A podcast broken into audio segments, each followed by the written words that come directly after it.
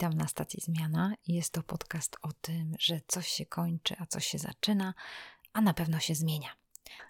Witam Was Katarzyna Michałowska i dzisiaj będzie KTIP, czyli miejsce, gdzie dzielę się jakimiś przemyśleniami, książką przeczytaną e, lub jakimiś inspiracjami. Dzisiaj właśnie tak będzie, ponieważ wpadła mi w ręce książka Wstań Ami Kudy, która miała niesamowicie oglądalny występ na kanale TED. Być może ją widzieliście. Tutaj podlinkuję pod nasz podcast. Ale chciałam y, kilka myśli Wam sprzedać a propos tego, jak sobie radzić ze stresem związanym z obrazem siebie i jak można spróbować stawić czoło wyzwaniom. Zapraszam serdecznie.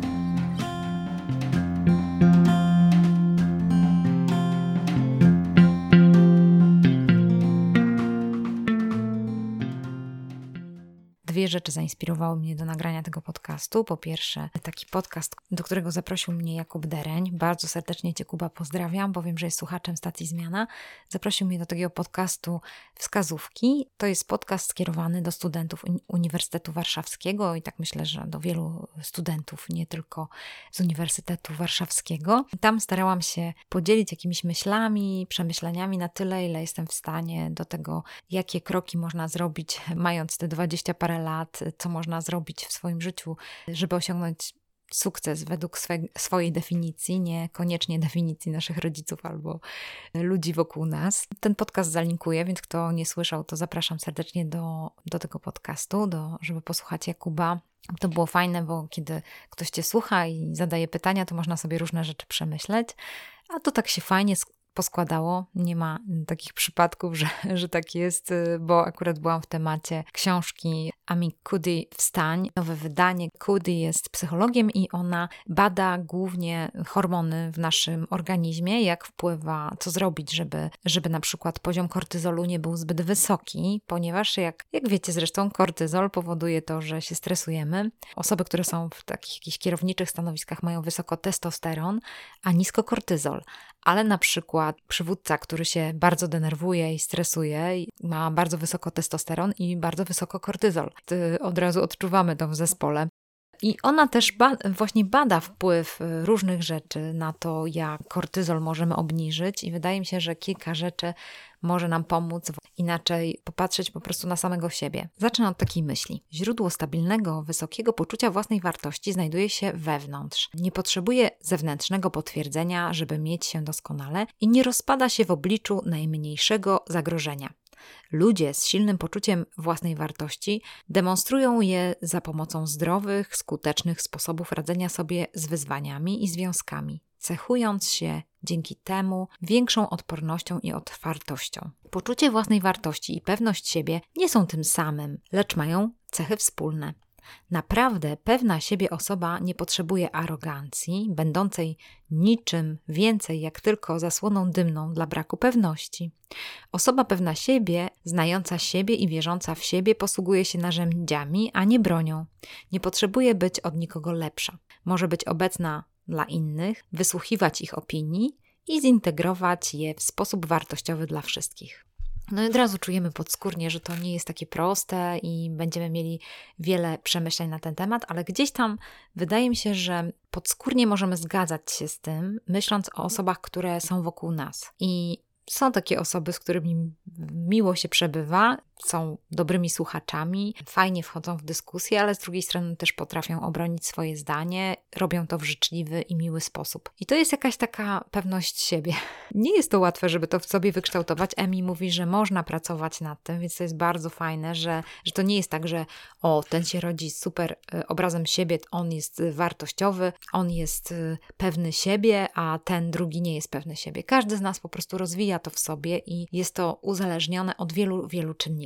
Co jest ważne w tej książce, to to, że gdzieś tam musimy wiedzieć, co to znaczy, jakoś sobie to zdefiniować, co to znaczy, że mamy te wewnętrzne poczucie własnej wartości, wewnętrzne przekonanie, że robimy dobrze. Bo na przykład ona bardzo często mówi o tym, że pewien lęk, który się pojawia w związku z tym, że ktoś inny nas ocenia, właśnie wtedy tam nam się podnosi kortyzol, to niestety ten niepokój y, prowadzi nas często w takich sytuacjach społecznych do takiej konsternacji. I ona coś takiego mówi, że zależy nam raczej na tym, żeby uniknąć przylgnięcia do tego zdenerwowania. Więc odkryciem jest to, żeby zauważyć to zdenerwowanie i robić swoje. Niepokój staje się lepki y, i destrukcyjny, gdy zaczynamy się niepokoić tym, że się niepokoimy. Paradoksalnie niepokój sprawia, że bardziej skupiamy się na sobie, ponieważ odczuwając silny lęk, obsesyjnie myślimy o sobie i o tym, co myślą o nas inni. I taka prawdziwa obecność w relacjach, prawdziwe bycie z drugim człowiekiem polega na tym, żeby no właśnie nie myśleć o tym stresie, o tym, że lękamy się, co ta osoba o nas pomyśli, tylko myśleć o tym, jakie są nasze wartości, jakie są nasze przekonania, co mamy dobrego w sobie, jakie mamy mocne strony. I to jest fajne, jeżeli my to przemyślimy i przepracujemy. Więc y, jeżeli chodzi o pracę nad obrazem siebie i tym, żeby mniej się lękać, to na pewno trzeba zacząć od tego, żeby mieć taką świadomość. Więc trochę więcej mówię o tym u Jakuba Derenia w podcaście, a tutaj jest kilka takich myśli, które można sobie wypisać. To właśnie profesor Laura Morgan Roberts, ona mówi coś takiego, że ważne jest, żeby rozwijać w sobie takie pozytywne, autentyczne tożsamości. Pozytywna tożsamość, pozytywne ja, takie moje najlepsze ja, to jest takie poczucie kiedy naprawdę jestem w tym miejscu, w którym jestem, robię to, co powinienem robić. Może nawet mi słabo idzie, ale myślę o tym, że to jest to, miejsce, w którym chcę się znajdować. Więc to też jest trochę tutaj powiązane z takim realizowaniem swojej misji życiowej. Na pewno napotykamy różne trudności, możemy się spotykać z jakąś informacją zwrotną, która jest dla nas niefajna, taka raniąca, ale na pewno ten stres związany z tą informacją zwrotną będzie mniejszy, jeżeli my pomyślimy o tym, czy na pewno to chcemy robić, czy to jest to miejsce, w którym chcę być. Ta pani profesor Laura zachęca do takich pytań, które można sobie zadać. Jakie trzy słowa najlepiej opisują cię jako jednostkę? Jaka unikatowa cecha sprawia, że przeżywasz najszczęśliwsze chwile i najlepiej ci idzie? Przypomnij sobie konkretną sytuację w pracy lub w domu, gdy zachowywałeś, zachowywałaś się w sposób, który wydawał ci się naturalny i właściwy. Jak mógłbyś, mogłabyś dziś powtórzyć to zachowanie? Jakie są Twoje najmocniejsze strony i jak możesz je wykorzystać? No tutaj te najmo najmocniejsze strony to na pewno pomoże nam w tym jakiś na przykład test Galupa, jakieś zapytanie swoich przyjaciół, jak myślisz, jakie są moje mocne strony. Może to jest takie ograne, ale przypomnienie sobie o tym naprawdę jest wartościowe.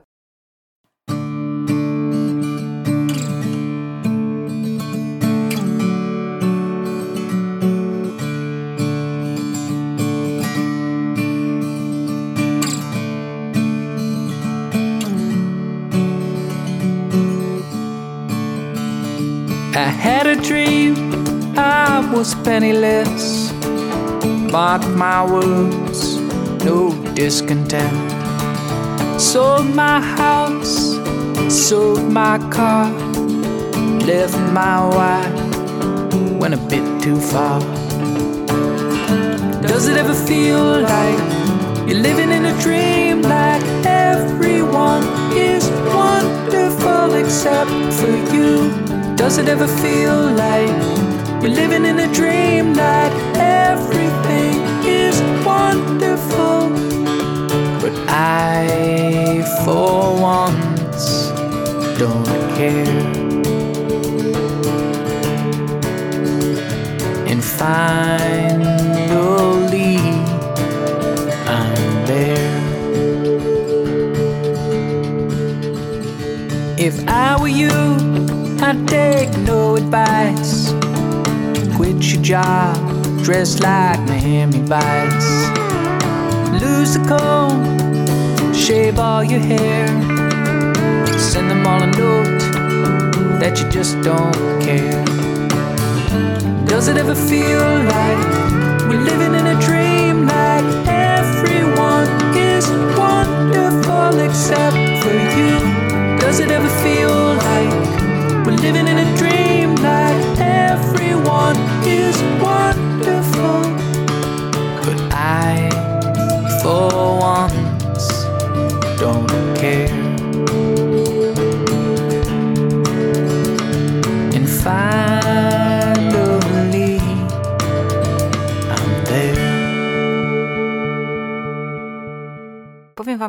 Która mi się przypomniała kiedyś, kiedy y, zaczynałam swoją pracę zawodową i poradzenie sobie z takim stresem wystąpień publicznych, tego, że muszę stanąć przed kimś i coś mówić albo prowadzić albo zamoderować jakieś warsztaty, to pamiętam, że kiedyś taka pani psycholog powiedziała mi coś takiego. Mówi: Kasia, twoją mocną stroną jest ten uśmiech i to, że ty masz taką pozytywną aurę wokół siebie. I mówi: postaw na to. I to było naprawdę jedno zdanie, które ta pani mi powiedziała. Ja byłam mega zestresowana, bo czułam się zupełnie niekompetentna. Czułam się tak, jakby ktoś władował mnie w jakąś sytuację, ale myślałam o tym jej zdaniu. Myślę sobie, okej, okay, czyli po prostu może jeżeli będę się czuła zestresowana, jeżeli będę się czuła bardzo źle, to na przykład mogę się uśmiechać, mogę wybrać to, żeby się uśmiechać do ludzi i, i po prostu oni do mnie się uśmiechają i wtedy odbieram tą pozytywną energię. I powiem Wam szczerze, że to było jedno małe zdanie, które naprawdę zmieniło moje podejście, że że naprawdę mogę na to postawić. Inni ludzie mają inne takie mocne cechy. Na przykład znam taką osobę, która bardzo się stresowała i była taką bardziej introwertyczną osobą. I jego profesor powiedział mu coś takiego: mówi, wiesz co, widzę, że ty chcesz się rozwinąć jakoś społecznie, jest ci trudno, więc ja ci proponuję, żebyś za każdym razem na jakimś spotkaniu zostawał do końca tego spotkania. Nigdy nie wychodź przed czasem, tylko zostań do samego końca i zobacz, co się będzie działo. I później ten profesor zapytał tego y, mojego znajomego o to i on mówi, że, że faktycznie to działa, ze względu na to, że jak on został do końca, to już było coraz mniej ludzi, mógł też służyć, ponieważ jego takim darem naturalnym było to, że widział potrzeby i je realizował, czyli na przykład zapytał się, czy mogę coś pomóc, na przykład wspólnie krzesła zbierali albo e, sprzątali coś ze stołu. Wtedy oczywiście się nawiązywały jakieś nieformalne rozmowy i nagle ten chłopak zaczął się przełamywać w takich, takich interakcjach społecznych, ale one nie były w dużym gronie, one nie były tak jak ja, że musiałam wejść i stanąć przed jakąś tam większą grupą ludzi, ale on właśnie wchodził w ten świat takich relacji społecznych, czy w tych mniejszych grupach. I, I wtedy tam, kiedy pracował wspólnie, kiedy pomagał, kiedy mógł realizować te swoje mocne strony, którym było właśnie patrzenie na innych i wychodzenie z pomocą, było naprawdę czymś, co spowodowało, że on się rozwinął na tyle, że później szkolił mnie, był takim moim mentorem, szkoleniowcem w takich szkoleniach jak inteligencja emocjonalna i to było niezwykłe, że wiedziałam o tym, że on jest y, głębokim introwertykiem, ale mówił o swojej drodze, że przeszedł jakąś drogę, rozwinął te swoje narzędzia w swojej skrzyneczce. O tych narzędziach też mówię więcej u Jakuba, więc też zachęcam Was do posłuchania tego, tego podcastu. I teraz wracam do takiej rzeczy, która jest powiązana z mm, tak zwaną misją życiową. Czasami o, o tym mówiłam i wielu z Was pisało do mnie, też wysyłała materiały, więc zachęcam do tego, żeby też posłuchać ten podcast o budowaniu misji życiowej, pisaniu misji życiowej, zastanawianiu się, co chcę robić w życiu. I na przykład można na przykład coś takiego sobie napisać, e, że cytat: Dla mnie najważniejsze jest służenie ludziom. Podchodzę do tego z pasją i uważam, że nam wszystkim żyłoby się lepiej, gdybyśmy skupili się na dbaniu o innych. Poza tym daje mi to ogromną satysfakcję i poczucie spełnienia. Lubię to robić i czuję, że przychodzi mi to z łatwością. Będąc w liceum, spędzałam dużo czasu w miejscowym domu starców, gdzie większość ludzi była samotna, bo straciła współmałżonka. Towarzyszyłam tym ludziom, słuchałam ich, a czasami trzymałam ich za rękę. Ten okres dał mi najwięcej satysfakcji, bo robiłam coś, w co naprawdę wierzyłam. I to jest taka osoba, y, to napisała, która bardzo wysoko ceni służbę na rzecz innych ludzi. Mega ważna sprawa, że jeżeli jest taka osoba i ona to lubi, to prawdopodobnie też miejsca, które będzie wybierała, czy drogę, którą będzie szła, to będą też te miejsca i załóżmy ktoś może ocenić nawet źle tą osobę, powiedzieć coś o niej, ona będzie się mniej stresowała, jeżeli będzie wracała myślami do tego, do, do tego, do czego jest powołana, czyli do tego, co tak naprawdę sprawia, że ta pełnia jej człowieczeństwa, pełnia jej jestestwa, pełnia tego prawdziwego obrazu siebie będzie się rozprzestrzeniać wokół. O co chodzi? Dlaczego do tego wracam? Ze względu na to, że też tutaj w tej książce Emi jest większe opisane badanie, bardzo fajne, na temat tego, jak sprawić, żeby student się mniej stresował. bardzo, bardzo sensowna sprawa, powiązana z tym, że zrobiono takie bardzo, powiedziała, przekrojowe, mocne badanie związane z tym, że kiedy mamy na przykład, załóżmy, nie wiem, jakieś wystąpienie publiczne albo egzamin ustny, albo egzamin pisemny, nasz kortyzol się bardzo, bardzo, bardzo w górę podnosi, bo jesteśmy zestresowani, to po prostu robiono takie, takie ćwiczenie, które było związane z tym, że jakiejś grupie studentów kazano powtarzać materiał, żeby oni powtarzali powtarzali ciągle ten materiał, a drugiej grupie kazano myśleć o swoim powołaniu i o swojej tożsamości, kim jestem, właśnie jakie są moje mocne strony, te pytania, które wcześniej Wam e, dyktowałam, jak, jaką mam osobowość, co chcę robić w życiu, e, co sprawia mi radość, więc oni po prostu musieli się skupiać na tych pytaniach i zadawać sobie te pytania, co jest dla mnie wartością na przykład. Ta druga grupa skupiała się na swojej wartości. Jak widzicie, więcej o tym mówię, dlatego że później po egzaminie badano im poziom kortyzolu, który im wzrósł podczas stresowej sytuacji i wyszło na to, że studenci, którzy myśleli o wartościach, czyli ta druga grupa, mieli o wiele niższy poziom kortyzolu. Więc tak naprawdę, żeby się mniej stresować, warto jest w takich sytuacjach nie skupiać się na tym, że teraz będę powtarzać ten materiał, powtarzać, powtarzać i coraz ulepszać, ulepszać, ulepszać, tylko skierować swoje myśli w kierunku właśnie innym, czyli na przykład w kierunku swoich wartości, w kierunku swojej pasji, w kierunku tym, kim jestem, przypomnieć sobie, okay, ale ja jestem właśnie taką Kasią. Ja na przykład bardzo lubię ludzi, lubię z nimi rozmawiać, y, lubię tą interakcję społeczną, więc ja sobie przypominam o tym, jaka ja jestem. Poza tym też y, tutaj ten, jeżeli chodzi o mnie samą, to też do tego dochodzi ten pierwiastek duchowy, czyli to, że myślę sobie, Panie Boże, ty, ty masz mnie w ręku, Ty trzymasz, Ty będziesz mnie prowadził. Więc kto też ma taką bliską więź z Bogiem, też może właśnie kierować te myśli w kierunku Boga, tego, który go stworzył. Na przykład dziękować Bogu, że Panie Boże, dziękuję, że tak mnie stworzyłeś. Może się stresuję strasznie, może się czuję głupio, ale mogę jakoś to spróbować wyjść wiem, na ten egzamin czy cokolwiek.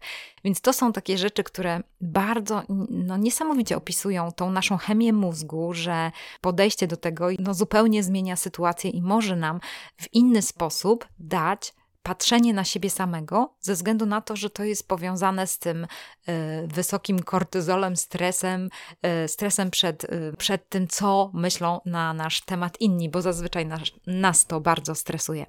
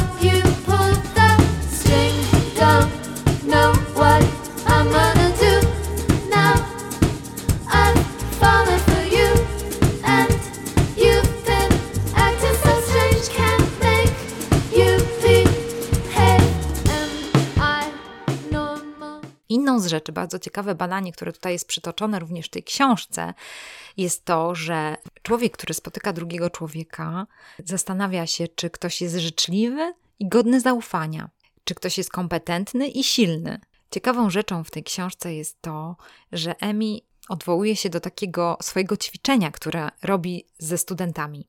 Pyta studentów, przyjaciół, pracowników szczebla kierowniczego, artystów o to, czy woleliby być postrzegani jako godni zaufania, czy jako kompetentni. I dzieje się coś dziwnego. Większość wybiera to drugie. Czyli mówi, że woleliby być postrzegani jako kompetentni. I to jest w pełni zrozumiałe, dlatego że kompetencje łatwo zmierzyć w konkretny, praktyczny sposób. Po prostu można je wykazać w CV, można je zbadać za pomocą jakiegoś testu i mamy po prostu kontrolę nad tym, jak bardzo wydajemy się innym ludziom kompetentni. A to, że jesteśmy godni zaufania i życzliwi, jest korzystne dla innych ludzi, a nasze kompetencje i mocne strony przynoszą bezpośrednią korzyść nam samym. I to jest ciekawe, bo tutaj następuje taki paradoks. My sami chcemy, żeby inni byli życzliwi i godni zaufania, ale sami wolimy być postrzegani jako kompetentni i silni, bo dzięki pierwszemu pragnieniu czujemy się bezpieczniej, drugie zaś może prowadzić do tak zwanych kosztownych błędów. I to jest ciekawe, bo sami możecie się zastanowić, Załóżmy, spotykacie swojego sąsiada. I teraz, czy chcecie, żeby on był szorstki i niemiły, ale bardzo kompetentny? Czy wolicie, żeby był miły, ale może troszkę śmieszkowaty i głupkowaty? I dlaczego to pytam? Dlatego, że tutaj jest y, taka sytuacja, że chcemy mieć bezpieczeństwo w relacji i wydaje mi się, że raczej lubimy tych miłych ludzi, którzy będą uprzejmi do nas, a nie będą na przykład nas punktowali, czy mówili, że no, widzę, że pani tutaj wyszła w butach nieodpowiednich, bo akurat jest taka czy inna pogoda. I to jest ciekawe, bo w tym kontekście y, ludzie zaczynają się mm, dzielić na różne, można powiedzieć, że można tutaj podzielić ludzi na cztery kategorie, dlatego że poczucie zaufania i poczucie bezpieczeństwa to jest pewien taki kanał, przez który możemy mieć realny wpływ na innych, przez który możemy pokazać naprawdę, jacy jesteśmy. Więc jeżeli chcemy jakoś przekazać coś na swój temat, to warto być miłym, a nie wzbudzać jakąś podejrzliwość. Więc tak naprawdę osoba, która jest miła i też kompetentna, to przez to, że ona jest życzliwa, na przykład załóżmy taki profesor na studiach jest życzliwy, to później ten kanał życzliwości spowoduje, że będziemy w stanie odebrać od niego tą merytoryczność i tą wiedzę. Nie będziemy go oceniali jako wyniosłego, bo niestety tak jest, że przy poznaniu tak kwalifikujemy ludzi. A ten to jest zarozumiały ham, czyli ten, który właśnie ma nisko poziom życzliwości, a bardzo wysoko poziom kompetencji. Mówimy na przykład, o, ten to jest taki śmieszkowaki clown to są osoby, które mają bardzo wysoko poziom życzliwości i mają niski poziom kompetencji, no to najfajniej jest w zespole i najfajniej jest mieć takich ludzi, którzy są właśnie życzliwi i mili, ale też mają wysoko kompetencje. I takich ludzi szukamy i z takimi ludźmi w gruncie rzeczy chcemy pracować.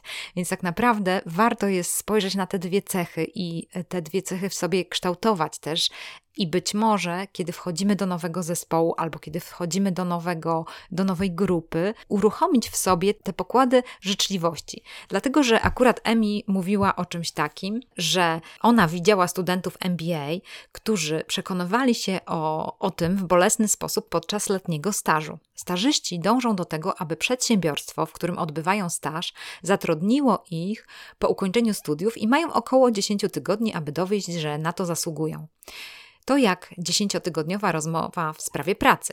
Często ci studenci z tak wielką determinacją pokazują wszystkim, że są najbystrzejsi i najbardziej kompetentni, że nie zauważają kosztów związanych z taką strategią. Mogą się bowiem wydać zimni i wyniośli. To z kolei może im utrudnić udział w spotkaniach towarzyskich ze współpracownikami i dyrekcją.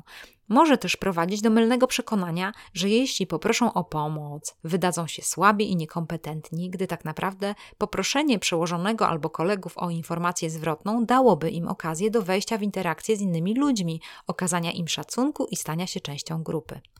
Pod koniec letniego stażu czeka ich wielkie rozczarowanie, bo choć osiągają lepsze wyniki od innych, przełożeni wzywają ich na rozmowę i oświadczają, że nie zaproponują im pracy, dlatego że właściwie nikt ich nie zna zdołał poznać, nie współgrali z resztą pracowników.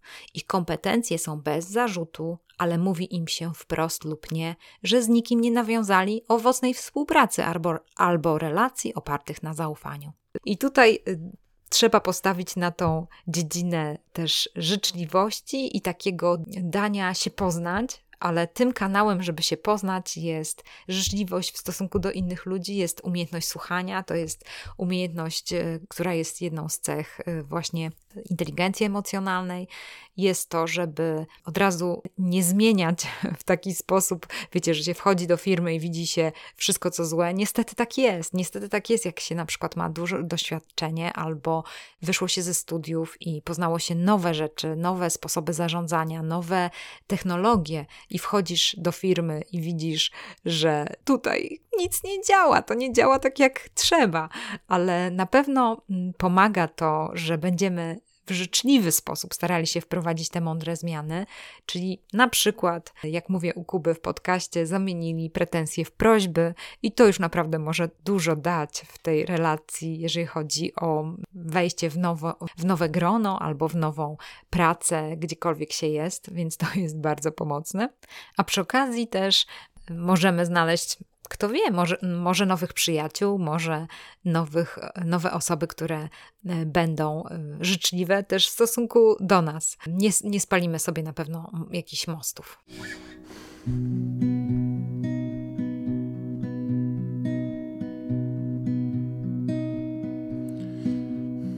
Out of the window of the second floor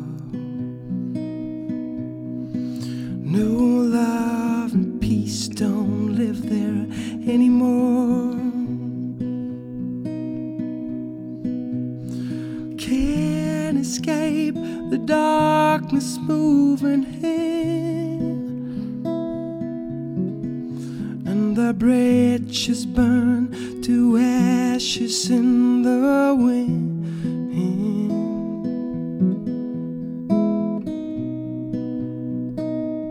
Out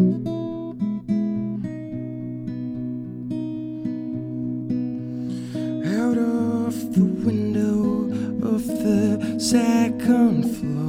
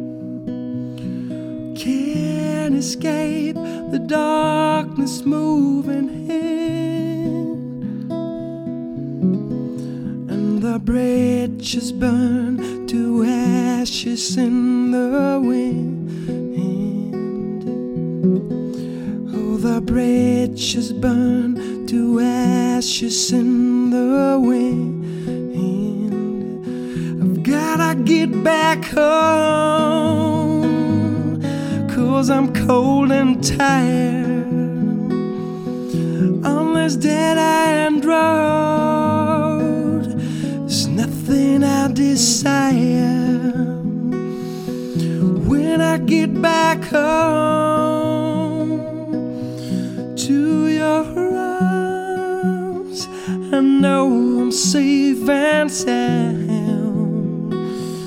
I've gotta get back home, cause I'm cold and tired. On this dead end road, there's nothing I desire. When I get back home. I teraz tutaj pozostaje kwestia tego, że chyba Was wszystkich odeślę do tego TEDa, którego na nagrała Emi, bo tam ona właściwie w bardzo szybki, 20-minutowy sposób wyjaśnia to, co jest sednem Czyli to, że nasza postawa ciała też wpływa na to, jaki mamy poziom hormonów. Ja Wam powiedziałam o dwóch rzeczach poprzednio, które są związane z rozwijaniem swojej inteligencji emocjonalnej, z napisaniem swojej misji i tożsamości. Na pewno te dziedziny to jest coś, o czym dużo mówię na stacji Zmiana, ale nigdy nie mówiłam o tym, ale wiem, że to działa, bo sama zaraz powiem, kiedy to wypróbowałam. Jest taka możliwość, żeby też wpłynąć naszym ciałem na to, żeby zmieniły się nasze hormony w naszym ciele. Już mówię o co chodzi. E, miałam kiedyś taką stresującą sytuację, ponieważ e, wyjechałam do Stanów i tam spotkania, oczywiście dramatyczne to było, bo wszyscy rozmawiali, jakby mieli kluchy w buzi. Ja myślałam, że matko kochana, w ogóle nic nie rozumiem w tym języku angielskim, jeszcze gdzieś tam na południe Stanów, gdzie rozmawiają w ogóle zupełnie inaczej. Byłam załamana. Oczywiście też ten szok kulturowy i wszystko inne. I powiem szczerze, że pamiętam, jak na jedno spotkanie jechałam i myślę sobie, nie, no po prostu prostu zaraz się rozpłaczę, zaraz się rozpłaczę, ale wiedziałam, że płakać nie mogę, bo musiałam e, po prostu być przygotowana na to spotkanie, ono było już umówione, więc siedziałam w samochodzie i zanim dojechałam, po prostu starałam się w sztuczny sposób uśmiechać, czyli utrzymywałam pozę na swojej twarzy, tak jakbym się uśmiechała. I powiem szczerze, że naprawdę czułam, jak ten stres z mojego ciała pomału, pomału, pomału odchodzi.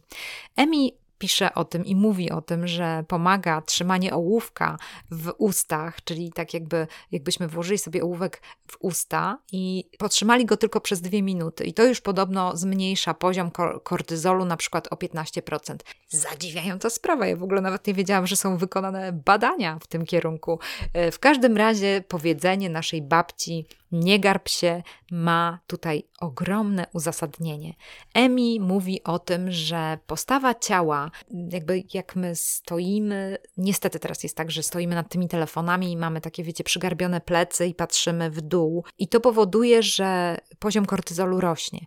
Jeżeli się wyprostujemy, jeżeli nasza broda pójdzie wysoko i staniemy jak e, Wonder Woman, to nasza siła wzrośnie, ale ze względu na to, że ten poziom kortyzolu nam spadnie. Bardzo ciekawe, zachęcam Was do tego, żeby spróbować na przykład y, poza, która pokazuje na przykład wzniesione ręce ku górze, żeby mieć y, właśnie otwier otwierać nasze ciało, chodzić na ćwiczenia, które będą y, nas rozciągały. To też jest właśnie bardzo ważne, żeby, żeby ja widzę naprawdę, jak mi to mega pomaga, że korzystam z takich ćwiczeń. Niektóre ćwiczenia jogi są takie, które po prostu pomagają otworzyć nasze ciało, rozciągnąć klatkę piersiową, bo my ciągle jesteśmy tacy zgięci do środka. To wszystko powoduje, ten lepszy nastrój to jest wynik tego, że nasz kortyzol spada, a to powoduje, że nasza samoocena rośnie. Z jednej strony myślenie o sobie samym to właśnie ta misja, kim jestem, do czego jestem stworzony, gdzie jest to moje miejsce, kiedy czuję się spełniony, kiedy robię pewne rzeczy i tak dalej, te, te różne rzeczy. Czyli myślenie, dobry obraz siebie to jest myślenie o sobie realnie, nie za dużo i nie za mało, bo kiedy myślę, myślimy o sobie za dużo, no to wtedy popadamy w narcyzm i jesteśmy tacy rozczarowani, że inni nie uznają nas, naszej zarąbistości. I to też jest niewłaściwe. Tak naprawdę to no warto, warto jest, żeby, żeby zmniejszyć ten nas, nasz stres, patrzeć na siebie w mega realny sposób, czyli co mogę zrobić, a czego nie mogę, czego nie chcę zrobić na przykład. Y, I to będzie zawsze powodowało, że będziemy mogli siebie akceptować, po prostu tacy jesteśmy. Wiem, że to jest może taki slogan wykuty. Tu, tu nie chodzi o to, tu chodzi o, o coś takiego, że że pewna jest presja społeczna, pewien obraz też. Niestety social media to spowodowały, że, że my ciągle się porównujemy, widzimy, no nie wiem, tam super dziewczyny albo chłopaków, którzy świetnie sobie radzą, ułożyli życie, są na ekstra koncertach, a my nie, załóżmy siedzimy w domu i tam y, skrolujemy, nie? Więc y, to, to wszystko wpływa na, ten, na tą naszą ocenę samego siebie. I tutaj zawsze, zawsze trzeba wrócić do źródła czyli wrócić konkretnie do tego, e, kim jestem, po co żyję, jakie są moje wartości, co chcę zrealizować w życiu i po prostu skupić się na tym, żeby to robić, żeby nie porównywać się. To nie ma sensu. Nie skrolujcie. Zawsze o tym mówię. Po prostu przestańmy scrollować, przestańmy porównywać się. Raczej da dajcie jakieś fajne treści, które będą budujące według waszego kształtu, tacy jacy jesteście.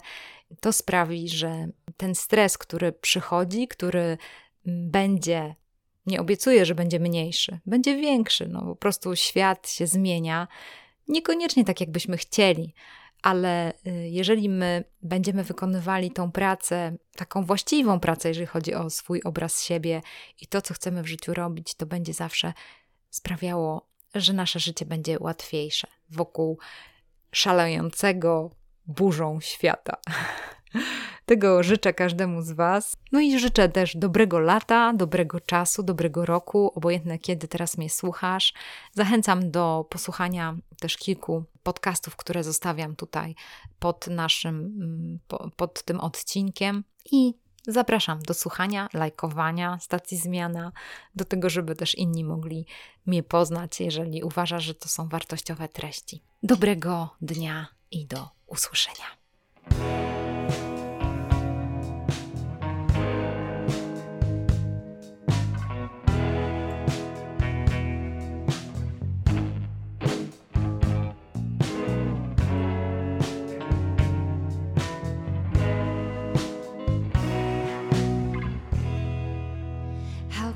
keep you from?